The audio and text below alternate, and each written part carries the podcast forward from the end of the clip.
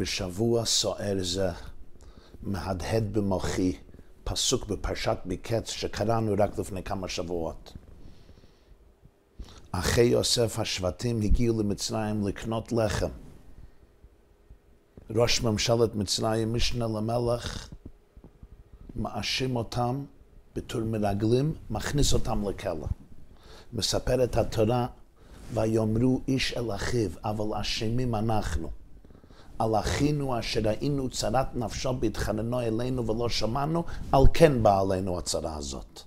ויען ראובן אותם לאמור, הלא אמרתי עליכם לאמור, אל תחטאו בילד, ולא שמעתם, וגם דמו הנה נדרש. שואלים המפרשים שאלה גדולה, שאלה עצומה. השבטים פה מתוודים על הטעות הגדולה שלהם, שלפני יותר מ-20 שנה לקחו את אחיהם, זרקו אותו לבור מלא נחשים ועקרבים. אם זה לא מספיק, מכרו אותו לעבד עולם. לאחרי עשרים שנה, כשרואים איזה צרה נפלה עליהם משמיים, הם נעשים מודעים לגודל הטעות שלהם, ואומרים לעצמם, אשמים אנחנו. ראינו צרת נפשו. האח שלנו התחנן אלינו, ולא שמענו, על כן בא עלינו הצרה הזאת. מה אומר ראובן? ראובן, בכור, הבכור של האחים, מה התגובה שלו? הלא אמרתי לכם לאמור אל תחטאו בילד? אני אמרתי לכם. איזה מין תגובה זו?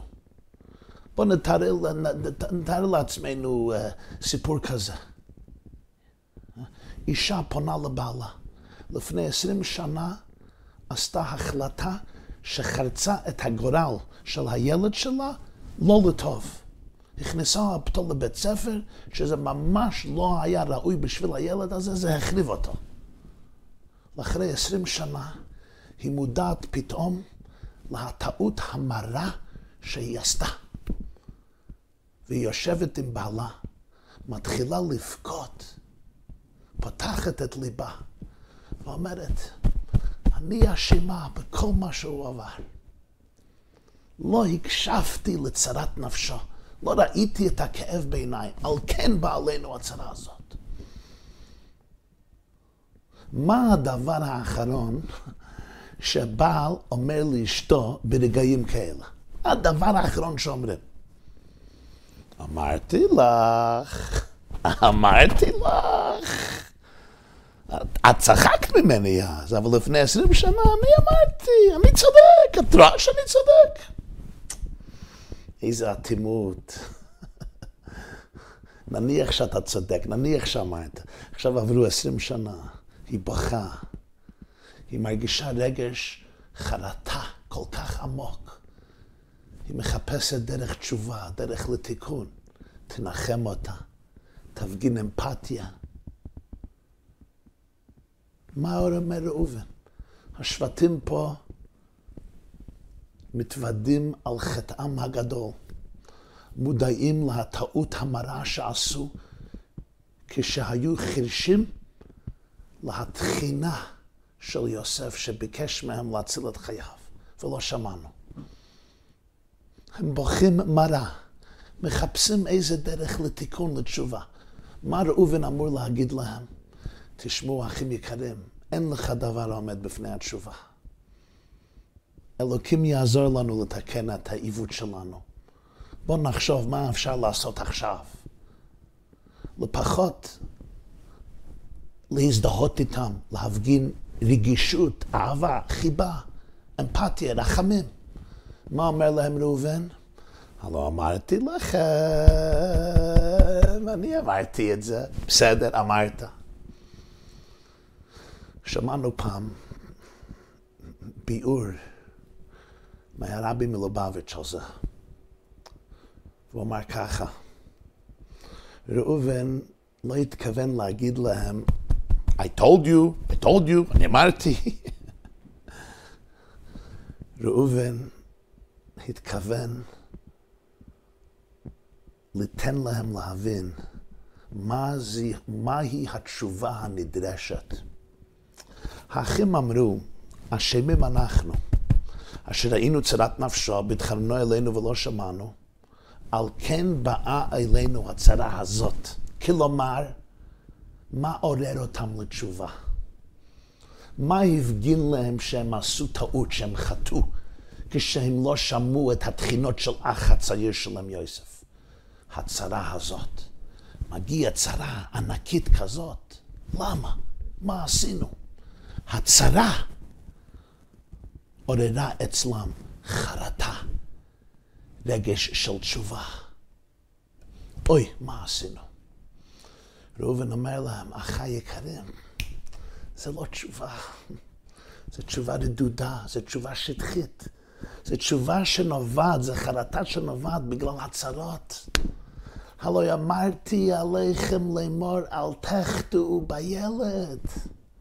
האם אתם יכולים להרגיש את הכאב של הילד, לא הכאב שלכם? הכאב שאתם מרגישים עכשיו זה הצרה הזאת, על כן בא עלינו הצרה הזאת, ודאי שעשינו עוול. ראובן אומר, לא, אתם צריכים להרגיש את זעקת הילד. הלא אמרתי לכם, אל תחטאו בילד. האם אתם יכולים להרגיש את הכאב של אח שלהם, הכאב של הילד, מה שהוא עבר? וגם דמו הנה נדרש. הדם שלו נדרש, הוא אומר, וגם דמו הנה נדרש. זה שהדם שלו נדרש זה דבר נוסף, וגם דמו הנה נדרש. על כן באה עלינו הצרה הזאת, אבל עיקר התשובה, האם אתם יכולים להבין מה שעבר על הילד, אל תחטאו בילד. זו תשובה אותנטית. לפעמים אנחנו חיים בחברה, ופתאום מתעוררים. וואו, על כן באה עלינו הצרה הזאת. איזה צרה הגיעה אלינו? חילול השם. תביעות. מוסדות אומרים, איך נפצה את הנפגעים מיליוני דולרים? מה הממשלה תעשה? היא תסגור את המוסד שלנו. מה יגידו בתקשורת הכללית? מה יגידו בעיתונות? איזה בושות וחרפות תהיה לחברה שלנו. זה לא טוב, אנחנו צריכים להקפיד שדברים כאלה לא יקרו. זה לא תשובה, זה לא תשובה אותנטית. כי לא תפסנו את הנקודה. אנחנו עדיין חושבים על הצרות המגיעות אלינו בגלל מה שעשינו או בגלל מה שלא עשינו, בגלל השתיקה שלנו, בגלל האטימות שלנו, בגלל האכזריות שלנו. ראובן אומר, האם אתם יכולים להרגיש את כאב הילדים? האם אתם יכולים להרגיש את כאב הילדות? האם אתם יכולים להרגיש את פעימת הלב של הנפגעים? של הנפגעות, אל תחטאו בילד. תפסיקו לחשוב על הצרות שלכם, על ההשלכות בשביל החברה שלכם, ותתחילו להקשיב לקול הפנימי של הילד או ילדה שעברו טרמות אכזריות כאלו. הרי היום אנחנו יודעים שכשיש התעללות בילדים וילדות, ומי מדבר על התעללות מינית, הרי זה משאיר צלקת ופצעים עמוקים על הלב הרגיש והמוח הרגיש של הנערים והנערות. טראומה קשה, כאב בלתי נתפס, רגש של בדידות, פחד, אי אמון עצמי, מודעות עצמית פצועה, קרועה, שסועה לרסיסים, היעדר יכולת לאינטימיות. אני כבר לא יכול ליתן אמון בבני אדם, לא באשתי, לא בילדים שלי, לא בבעלי. יוצר הרס וחורבן בהרמוניה משפחתית בשלום בית. יוצרת שנאה עצמית נוראה. אני לא יכול לסלוח לעצמי, אני מאשים את עצמי, הילד מאשים את עצמו. פחד לתקשורת אינטימית. לפעמים זה גורם שהנערים הנערות ייקחו את חייהם בגלל ההתעללות, או שימכרו את נפשם לסמים, להנהגות אחרות שמחריבות את החיים שלהם. אבל האם אנחנו יכולים להיות מודעים לכך, להרגיש את זה, להפנים את זה? אל תחטאו בילד. אל תחשבו רק על הצרות מסביב.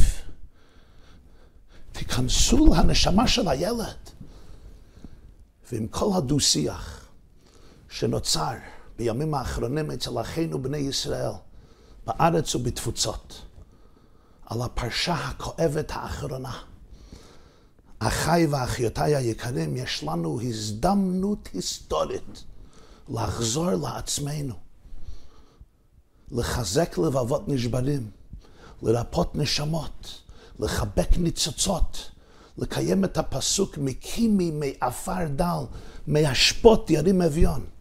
והעיקר, לא ליתן לעצמנו להפסיד את הדבר היקר לנו מכל, אהבת האמת. לא ליתן לשקרים, שחיתות, אטימות, אכזריות, לשלוט על ליבנו, בתינו, מוסדותינו והחברה שלנו. כי מה החטא הכי גדול בכל הפרשה הכואבת הזו? דומני שהחטא הכי גדול הוא כשאנחנו מכריחים בגלוי או ברמז, מאלצים את הקורבן לשתוק, כופים עליו את השתיקה. הקורבן מרגיש את עצמו או עצמה בודד, בודדת. הוא זועק או היא זועקת בקול פנימאה דלא השתמע. איך אומרים האחים של יוסף? ולא שמענו. הוא לא מדבר, היא לא מדברת, כי הם מתביישים. אולי מרגישים אשמה, זה אשמה שלי. או חושדים שלא יאמינו להם. למה שאני אדבר ואתה לא תאמין לי? וזה יהיה מכה עוד יותר עמוקה מהמכה הראשונה. ובוא, ובוא, ובוא נבין את העניין. הרי פה מדובר על פשע מיוחד, שהפושע משתמש בהבושה של הנער או נערה להגן על עצמו. הפושע יודע שזה יישאר בסוד. המתעלל יודע שבגלל הבושה, הסודיות פה מובטחת. כלומר, כשמגיע להתעללות בנערים ובנערות, בבנים, בבנות, בילדים וילדות, הפושע יודע שהחטא עצמו, מעצם מהותה וטבעה, מגין על הקרימינל. הסיבה שמתעלל יכול לעשות דברים כאלה במשך 25 שנה, בגלל סיבה אחת, שיודע שיש כאן גזירת שתיקה, שיודע שהקורבנות מפחדים לדבר, כי מאשימים את עצמם, או כי זה בושה נוראה.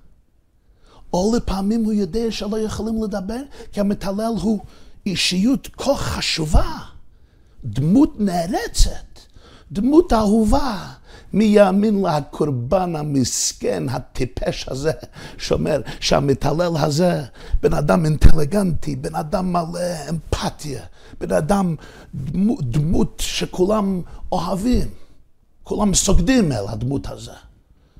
מי, מי, מי יאמין לה, לאישה הזו, לנערה הזו? בגלל זה הוא יכול להמשיך במעשים האלה, ובפרט אם המתעלל גם נותן התראה לנפגעות או לנפגעים. אומר להם, אני, אני אחסל את עצמי, אני אתאבד אם אתם תגלו את האמת, או אני אחריב לכם את החיים, כבר לא יהיו שידוכים לכם, לכל הילדים. ובכן, מוריי ורבותיי, אחים ואחיות יקרים, הפשע הכי גדול כשמגיע לפרשה זו זה לעזור להפושע שניצל את השתיקה כדי לבצע מעשים חמורים ושאנחנו נמשיך את השתיקה הרועמת, את השתיקה האכזרית. הלא אמרתי לכם לאמור, אל תחטאו בילד. שנבין משהו. העובדה שיש פרסום גדול לאירועים מחבירים כאלה, בפעם הראשונה מעניק רישיון להקורבנות. לפתוח את עצמם. בשבוע כזה בת מרגישה את האומץ ללך לאימא באמצע הלילה ולהגיד, אימא, משהו קרה לי לפני שנתיים, לא דיברתי על זה. אני היום, היום קיבלתי שני טלפונים שני בני אדם זרים שגילו לי את החוויות שלהם, שגילו לי מה הם ראו אצל חברים אחרים. למה? כשהם רואים פרסום של דברים כאלה, זה נותן להנערה, זה נותן להנער, לבחור, לבחורה, לפעמים אנשים מבוגרים שלא דיברו עשרים שנה, נותן להם אומץ לפתוח את הלב, לפתוח, לפתוח את הפה, לדבר. הם אומרים, או וואו, אחרים מדברים, יש פרסום, יש, יש מחאה, יש אלה שאומרים, אבל השם אנחנו, עוד יותר. זה נותן יכולת לאימא להאמין. אולי לפני כמה שנים האימא אומרת, אה, תפסיקי, זה שטויות, זה חלומות, זה לא קרה. או, את גיבורה, זה בסדר, תעברי על זה, מי הוא סתם טמבל? האימא עכשיו מבינה שזה יכול לקרות. לכן הפרסום, רבותיי, היא פיקוח נפש ממש. זה לא משהו שיציל נפשות, זה משהו שמציל נפשות היום, נותן לקורבנות, לנפגעים, שגזרו על עצמם סוד השתיקה, וסובלים בתוך בדידות וטראומה נוראות. לה, להתחיל את החיפוש לשיקום, לרפואה נפשית.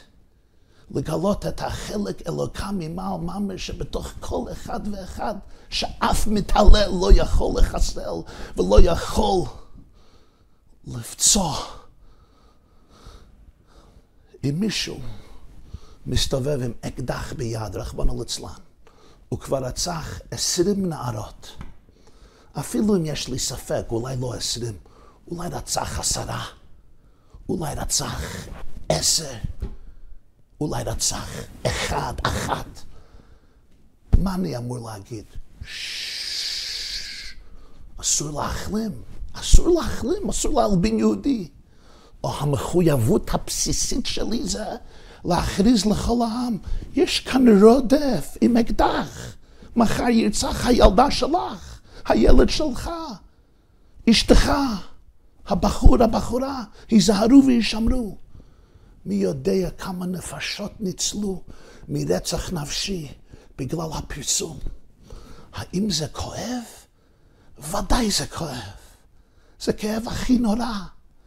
אבל בגלל זה נפקיר את דמם של בנינו ובנותינו היקרים, המסולאים בפז, הם צריכים לשלם את המחיר שהילד שלי או הילדה שלי, נער או נערה, תלמיד או תלמידה שלי, שומעים ממני שהעוולה הגדולה פה זה דיבור לשון הרע על יהודי. ולא עוד, אלא שלשון הרע הזה גרם שיהודי ייקח את חייו, גרם להתאבדות. נחשוב לרגע, מה המסר שאני מעביר עליהם, לתלמידות שלי, בגלוי או ברמזה? אני אומר להם, תקשיבו טוב. אם משהו קורה לך בחיים בעתיד, או אם משהו קרה לך בחיים, אל תגיד. אל תגידו בגת, תסתמו את הפה. לא יאמינו לך. יאשימו אותך בלשון הרע. יאשימו אותך בהלבנת פני חברה ברבים. יאשימו אותך ברצח היהודי ההוא. אתה תצא מכל הסיפור המזק והפושע. ומה חושבת, מה חושבות לעצמן היום כל הנפגעות?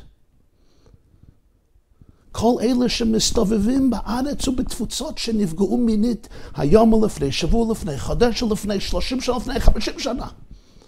חושבים, אם כשיש עשרים ושתיים עדויות, אם כ"ב נשים הגיעו וסיפרו סיפורים נוראים, ואף על פי כן לא מאמינים להם. אומרים, לא, סתם שטויות. יצרו עלילת דם. לי יאמינו, אני קורבן אחד. לי יאמינו. יזרקו אותי לפח. אם בארזים נפלה שלהבת, אם בדין של אנשים ישרים, תלמידי חכמים, שמע תלונות לא של אדם אחד, אלא של 22 בני אדם חפים מפשע, חפות מפשע. ויש קלטות שבן אדם מודה על מעשה של גילוי עריות. ועוד מתרה את הנפגעת, שאם את תגלה את הסיפור, אם תגלי את הסיפור, אני הורג את עצמי. ואף על פי כן לא מאמינים. אומרים זה גוזמה, זה יצרו עלילת דם, זה סתם, זה דמיונות, זה חלומות. ואומרים הכל הכפשה ושקר. לי יאמינו? ודאי שלא יאמינו לי. ושוב גוזר על עצמו, על עצמה את השתיקה. ואיך מרגישים היום עשרות, אולי מאות נפגעים ונפגעות וכל בני המשפחה שלהם, כשאומרים להם בגלוי או ברמיזה, בישירות או בעקיפין, דמו של המתעלל תלוי בראשך, תלוי בראשכם, בגלל שאתה דיברת ופתחת את הלב, החלמת אותו ברבים. לכן הוא התאבד. זו הרי התעללות נוראה בקורבנות שכבר עברו התעללות נוראה לשנים. לא די שהנפגעת הזה נרצחה פעם אחת נפשית ורגשית, עכשיו היא נאשמת ברציחת המתעלל. הנרצח נהפך לרוצח בחברה שלנו. האטימות זועקת עד לשמיים. שכל הנפגעים ונפגעות ידעו מכאן ולהבא. אם מישהו מתעלל בך, מישהו מתעלל בך, ואתה אומר משהו, אתה מגיע לאבא, אימא, סבא, דוד, דודה, רב, ראש ישיבה, מנהל, רבה, מחנך, מחנכת. אתה אומר משהו, והוא הולך והורג את עצמו, לוקח את החיים שלו, דמוי תלוי בראשך. אתה גרמת לזה. זו הרי התעללות נוראה. הרצחת וגם ניצחת? הרצחת וגם נרצחת? ואני אשאל עוד שאלה, תסלחו לי, האם יצרנו בחברה שלנו מקום בטוח שבו כל הקורבנות יודעים שהם יקבלו אוזן קשבת? אם היינו יוצרים ערי מקלט כזה, אולי אפשר לצעוק. לא לדבר ברחוב, לשון הרע. הרי אין להם שום מקום בעולם שמרגישים בטוח שיקשיבו להם במלוא תשומת הלב, במלוא האהבה, הרגישות והחיבה. יש כאלה שצעקו אליי, למה הלכו לרב שמואל אליהו מצפת? הוא בכלל מחברה מסביבה אחרת. ואני שואל, האם יצרתם עוד מקום שבו כל נפגע ונפגעת יכולים לדבר בפתיחות ושירגישו חיבוק רגשי, חיבוק נפשי, לא דנים אותם, לא מכפישים אותם, לא מטרים אותם, לא זורקים אותם מהחדר, לא אומרים להם שהם מגזימים, סתם פנטזיות, סתם דמיונות. ותבינו, ודאי אם יש נאשם אחד, ודאי אם יש בן אדם אחד, איש או אישה, שאומרים שכך וכך קרה לי, צריך להיזהר במאוד מאוד. כשיש עדות אחת נגד עדות שנייה, אנחנו צריכים להיזהר בכבודו של כל בן אדם. הווי דן את כל האדם לכף זכוס, וחס ושלום וחס ושלום, אף פעם לא ללמד חובה על מישהו שהוא חף מפשע ולהחריב לו את החיים. אבל כשיש האשמות של 22 נשים, וכמדומה היום כבר יותר עם קלקטות, אתם לא חושבים שזה סיפור אחר?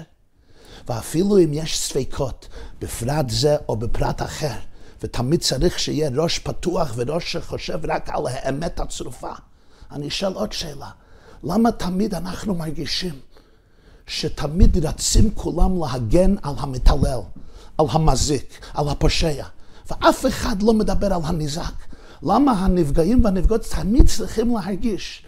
לא, יש תקשורת טובה, העיתונות כותבת עליו. כולם מגינים עליו. ואנחנו, שכבר נרצחנו בשקט, אולי עשרות שנים, אולי הרבה שנים וחדשים, מי מגן עלינו? אנחנו צריכים לחשוב על כל בן אדם, ולדעת שכל בן אדם נוצר בצלם אלוקים.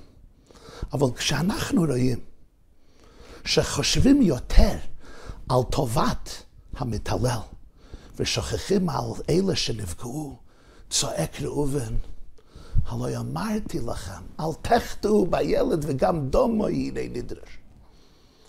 ויש פה עוד חלום בלהות, ותסלחו לי שאני מדבר קצת דוגרי. יש פה גם הכרזה רשמית, פסיכולוגית, דתית ורגשית. כשאני רואה, מסתכל, שעל מישהו שנחשד ברציחת נפשית של המונים, של עשרות בני אדם, אפשר לכתוב זצ"ל, זכר צדיק לברכה. מה זה אומר לי? זאת הכרזה רשמית. פה, בתקשורת שלנו, בעיתונות שלנו, בחברה שלנו, לא תמצאו את האמת. אם אתם מחפשים אמת, תצטרכו ללך לכרמים אחרים, לגנות אחרים. יש כאן הודעה רשמית. הצעיר המחפש, הצעיר המבקש, הצעירה האינטליגנטית, המבקש את האמת יותר מכל, יודע, דבר כזה לא ימצא אצלנו. חשבון נפש נוקב, דברים צרופים, דברים אמיתים. האמת לא נמצא פה. הזאת נעמי. הזאת העיר שיאמרו כלילת יופי משוש כל הארץ. הזאת החברה שצריכה להגשים את החזון האלוקי של מלא הארץ דיה את השם כמים ליום מכסים, של ביקוש האמת. העם שנטל על כתפיו את הציווי האלוקי לא תעמוד על דם רעך, לא תרצח, לא תנאף, מדבר שקט תרחק. ואהבת לרעך כמוך, זוהי כל התורה כולה, כדבריו של הלל במסכת שבת ל"ג. האומנם, לאחרי שלושת אלפים שנה של מסירות נפש, של דם, יזע, דמעות, הנה אלוקינו זה קיווינו לו ויושיענו, זה השם שקיווינו לו. האלוקים שלנו זה סגידה לחניפה, לשחיתות, לאטימות, לאכזריות, לשתיקה רועמת המחסל כל חלקה טובה בליבנו ובנפשנו. על זה מסרו אבותינו ואבות אבותינו, לכל סבתא שלך או שלך. מאות דורות שמסרו את ליבם ונשמותיהם כדי לחיות חיי נצח, כדי להכניס בעולם מוסר אלוקי. כדי להביא עולם ממימד הר סיני לגאולה אמיתית ושלמה, שלא יישאו גוי אל גוי חרב ולא ילמדו עוד מלחמה, לא יראו ולא ישחיתו בכל הר קדשי.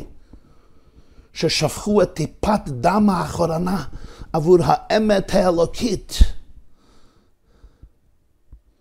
ופתאום בדורנו זה, כשנתברכנו, כשהנקלקים נתן לנו את הנס של מיליוני יהודים שגרים בארצנו הקדושה, נחלת עולם לעולם עלה. והייתה תחיית המתים של התורה, של היהדות בארץ ישראל ובכל התפוצות. והקדוש ברוך הוא העניק לנו הרחבה שלא היה בדורות קודמים. הזדמנות להרבצת התורה ולהרבצת המוסר האלוקי ולהרבצת אנושיות ואהבת השם ואהבת התורה ואהבת ישראל במעמדים שלא היו כמותם בכל הדורות. ודווקא בדרנו זה אנחנו מנצלים את החופש שלנו.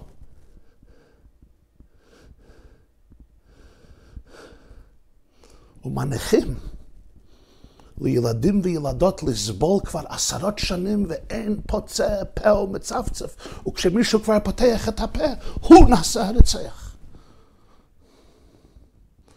ואפילו אם יש לך ספק, וספק ספקה, וסופק ספק ספק ספקה, זה סופק של פיקוח נפש, שנפגעות כאלה ירגישו טראומה עוד יותר עמוקה וכל החיים שלהם מרגישים בדידות. זה מחריב את הבתים שלהם, את המשפחות שלהם, את הילדים שלהם. תלמדו קצת מה שטראומה של התעללות מינית עושה לנערים ונערות. האם אי אפשר לנו להרגיש את פעימת הלב של הנפגעים? כשמישהו כותב המילה זכר צדיק לברכה, מה זה? הוא עומד בפני קורבנות וצוחק. הכאב שלכם זה ליצי ליצנות. בעיתונות שלנו זה צדיק. ואני שואל, אין לנו בושה? גוי נורמלי עם רגש אנושי בסיסי היה מתבייש לעשות דבר כזה. אפילו אם יש לך ספק, אתה לא מאמין לכל הסיפורים. אפילו ספק, ספי כדי רייסה לחומרה, סופק פיקוח נפש לחומרה. אתה יודע שמי שהתעללו בו, ועכשיו הוא צריך לקרות שאתה קורא לו צדיק הדור, או צדיק סתם. איזה דקירה בלב. זו תורה, זו יראת שמיים, זו המסרה שלנו. רב איצ'ל וולוז'נה כותב ששמע מרב חיים וולוז'נה. שהגאון מווילנה היה אומר שהנשמה, עיקר התכלית שהנשמה ירדה פה למטה, זה לעשות טובה ליהודי. הבעל שם טוב אומר שנשמה יורדת לעולם. ל-70-80 שנה כדי לעשות טובה אחת ליהודי ברוחניות ובגשמיות. וכאן אנחנו רוקדים על דם של קורבנות.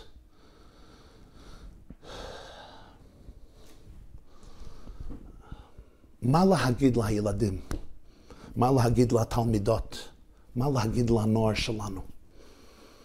אוי, הנוער יודע היום המון, הנוער מרגיש עוד יותר. אבל צריכים לדבר מפנימיות הלב, להגיד לנוער שלנו, להגיד לילדים שלנו, לתלמידים ותלמידות שלנו.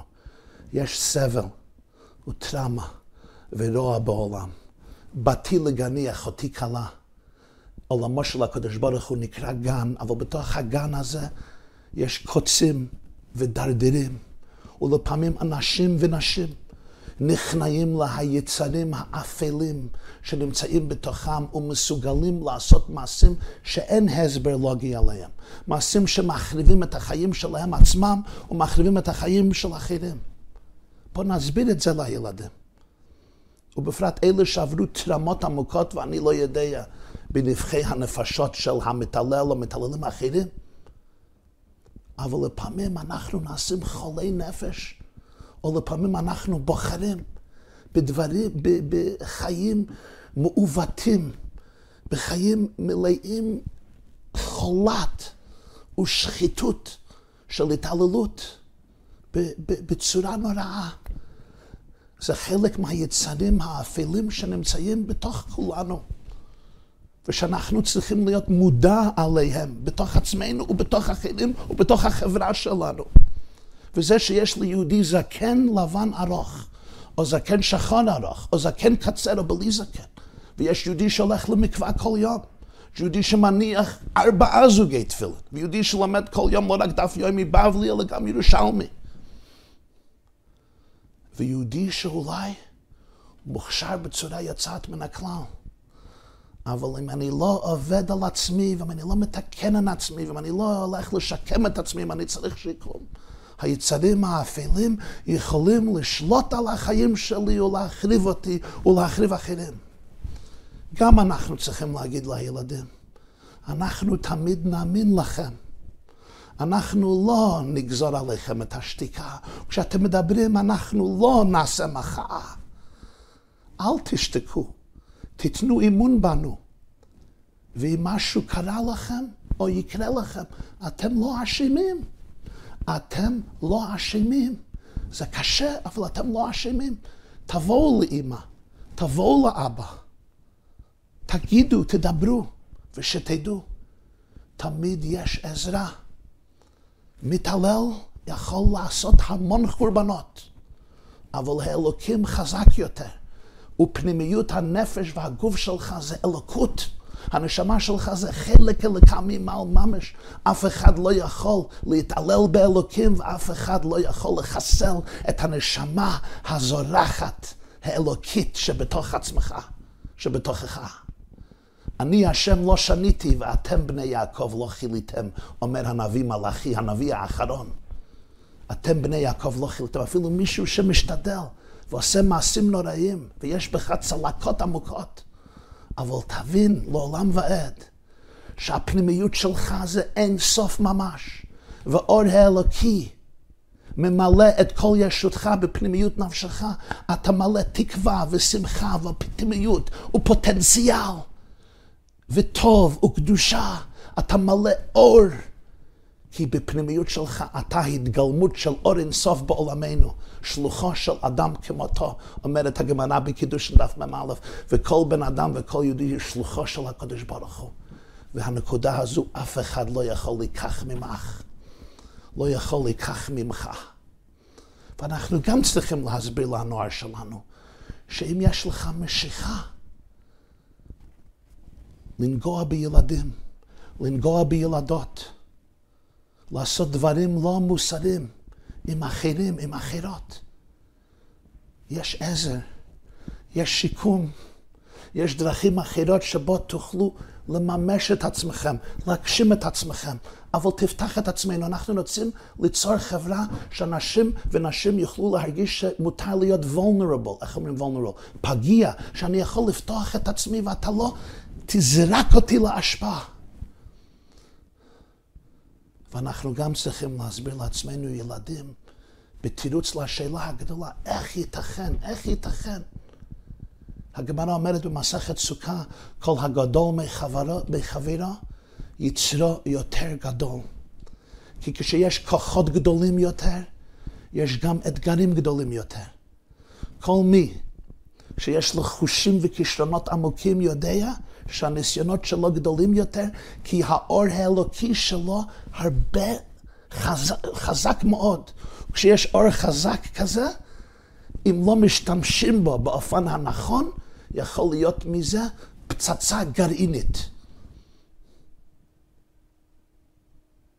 יש נשמות עם יותר רגישות, והכאבים שלהם והצלקות שלהם, הם מרגישים באופן עמוק יותר. הניסיונות גדולים יותר והכוחות חזקים יותר. לפעמים מוצאים יש בן אדם מוכשר, גאון, אמן, מלא אמפתיה, מוצלח, אוהב, מכבה ספרים. ומצד אחר הוא יכול להיות מפלצת, מפלצת. ודאי אם עבר תרמות נוראות שאני לא מודע עליהן, והוא חולה נפש ממש.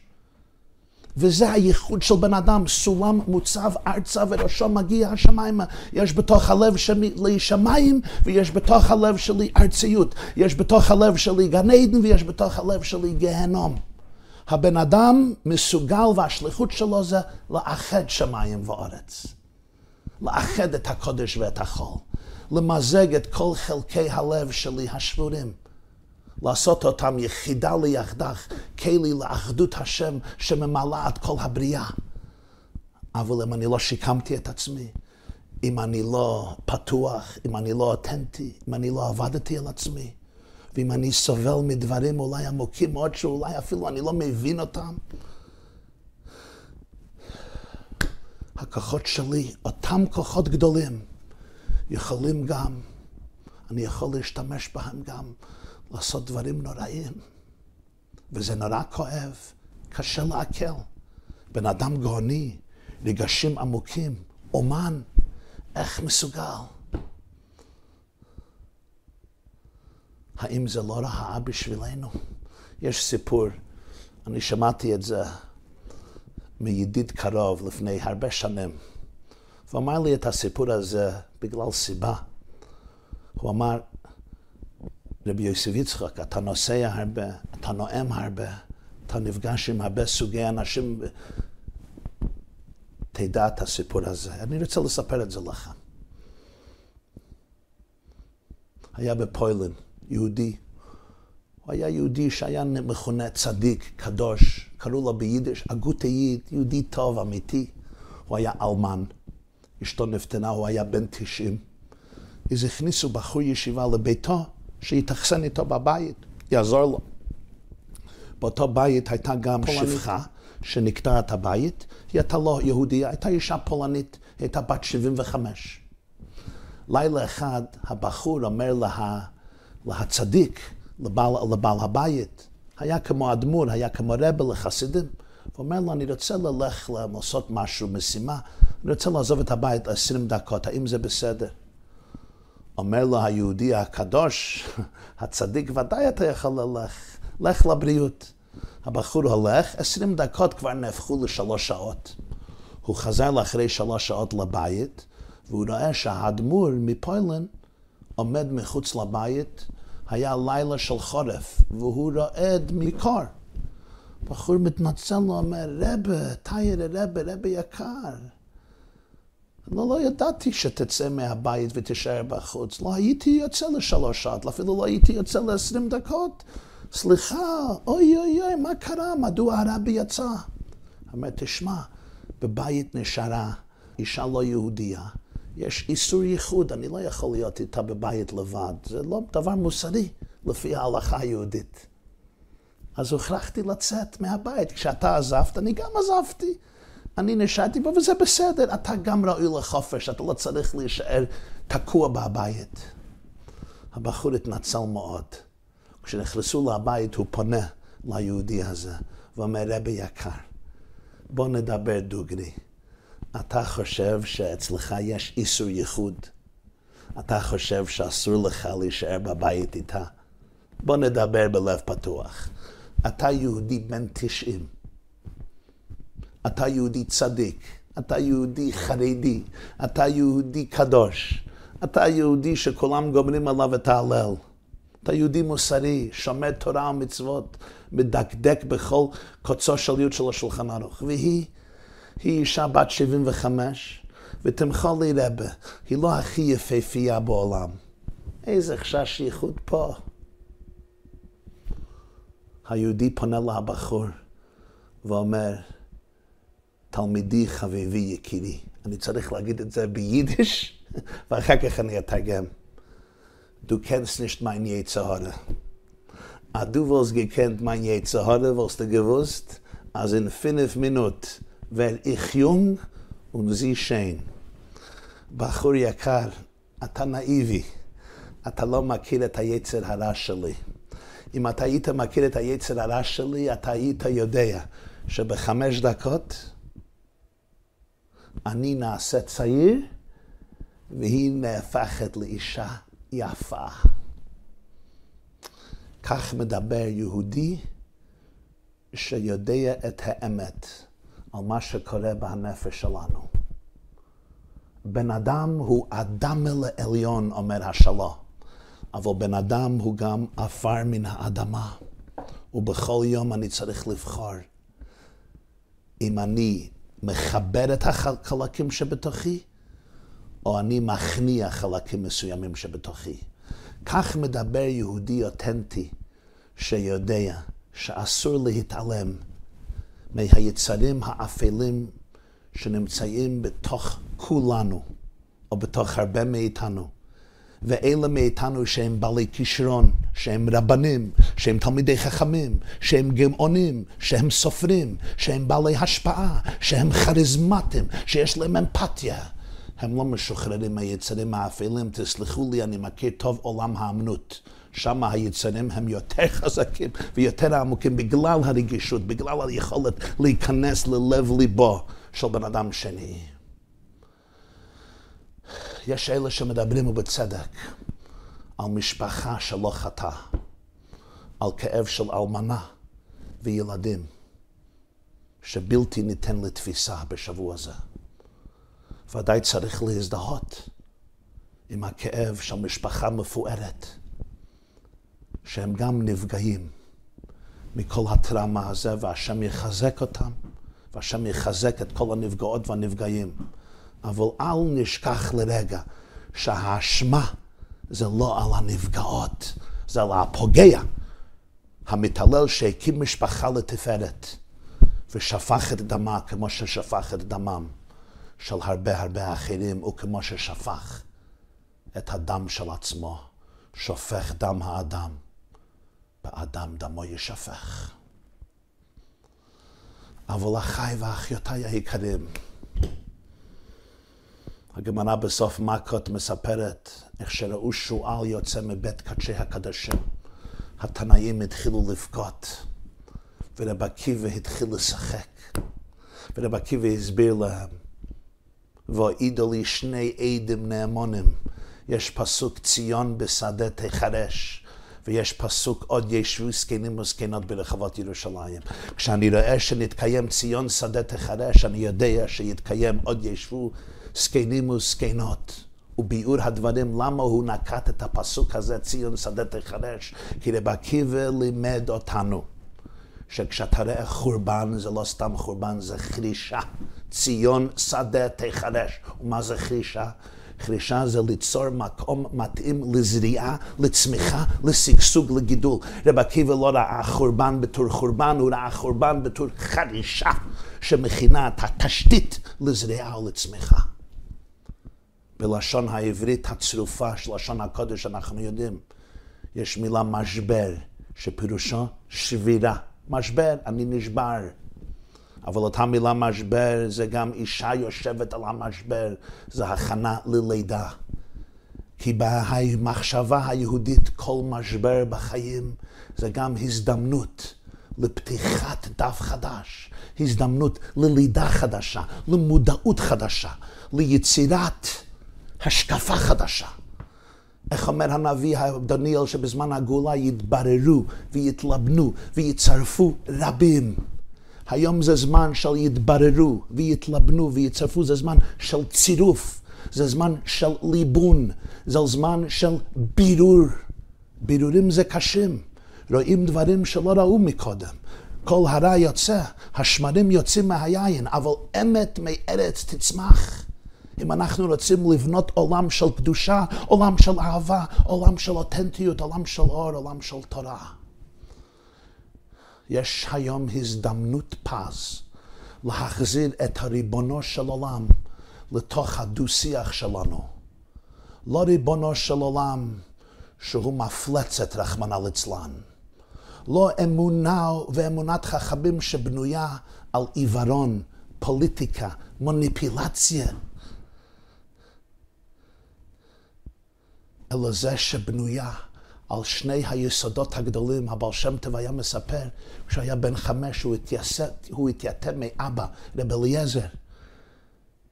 ועל ערש דווי, אבא ישב, שכב על המיטה לפני פטירתו. הוא פונה לבן החמש ישרולק ואומר לו, ישרולק, יש לי שני דברים להגיד לך. אל תירא מאף בן אדם ומאף דבר בעולם חוץ מהשם יתברך. צוואה שנייה, תאהוב כל יהודי בעולם בכל נימי נפשך. שתי צוואות אלו נעשו ליסוד היסודות של תורת הבעל שם טוב שהחיה את העם היהודי. היום אנחנו יכולים לחבק את שני היסודות האלו. לא נראה מאף אחד ואף דבר בעולם חוץ מהאמת, חוץ מהשם יתברך. ותאהוב כל יהודי בכל נימי נפשך, אל תחטאו בילד. עם יהדות החרדית פירושה כיסוי האמת, בריחה מאחריות, להפוך רוצחים לנרצחים ונרצחים לרוצחים. עם יהדות החרדית פירושה לאטום את הלב, לאטום את הרגש האנושי הבסיסי, להפסיק לחשוב, להפסיק להתבונן. אסור לשאול שאלות. אסור לחשוב אולי מכרו לי קשרים שלא היו דברים בעולם. עם יהדות החרדית פירוש שאני צריך לסגוד לפסלים של לחץ חברתי או מפלגתי או תקשורתי. אז נגיד האמת, אין לכך שום שווי, זה לא שווה פרוטה. אין לכך שום שייכות ליהדות אותנטית, אשר נתן לנו תורת אמת, תורת חיים. הנקודה של התורה זה אמת, ורק אמת. וחבל על כל הנשמות הצרופות שאנחנו מבריחים מהמחנות שלנו בגלל הרדידות והשחיתות והקשרים והאטימות שהם רואים. הנוער מצפה לראות מה שכתב הרמב"ם בסוף הלכות חנוכה. כל התורה ניתנה לעשות שלום בעולם. תורה שכל כולה היא אהבת האמת, אהבת השלום, אהבת האנושות, אהבת הבורא, אהבת כל יהודי וכל איש ואישה שנוצרו בצלם ההולקים. תורה שמכריזה ואומרת, חותמו של הקדוש ברוך הוא אמת, אמת השם לעולם. יש משבר, אבל אנחנו נחליט אם זה יהיה משבר מלשון שבירה, או זה יהיה משבר של תקופה חדשה.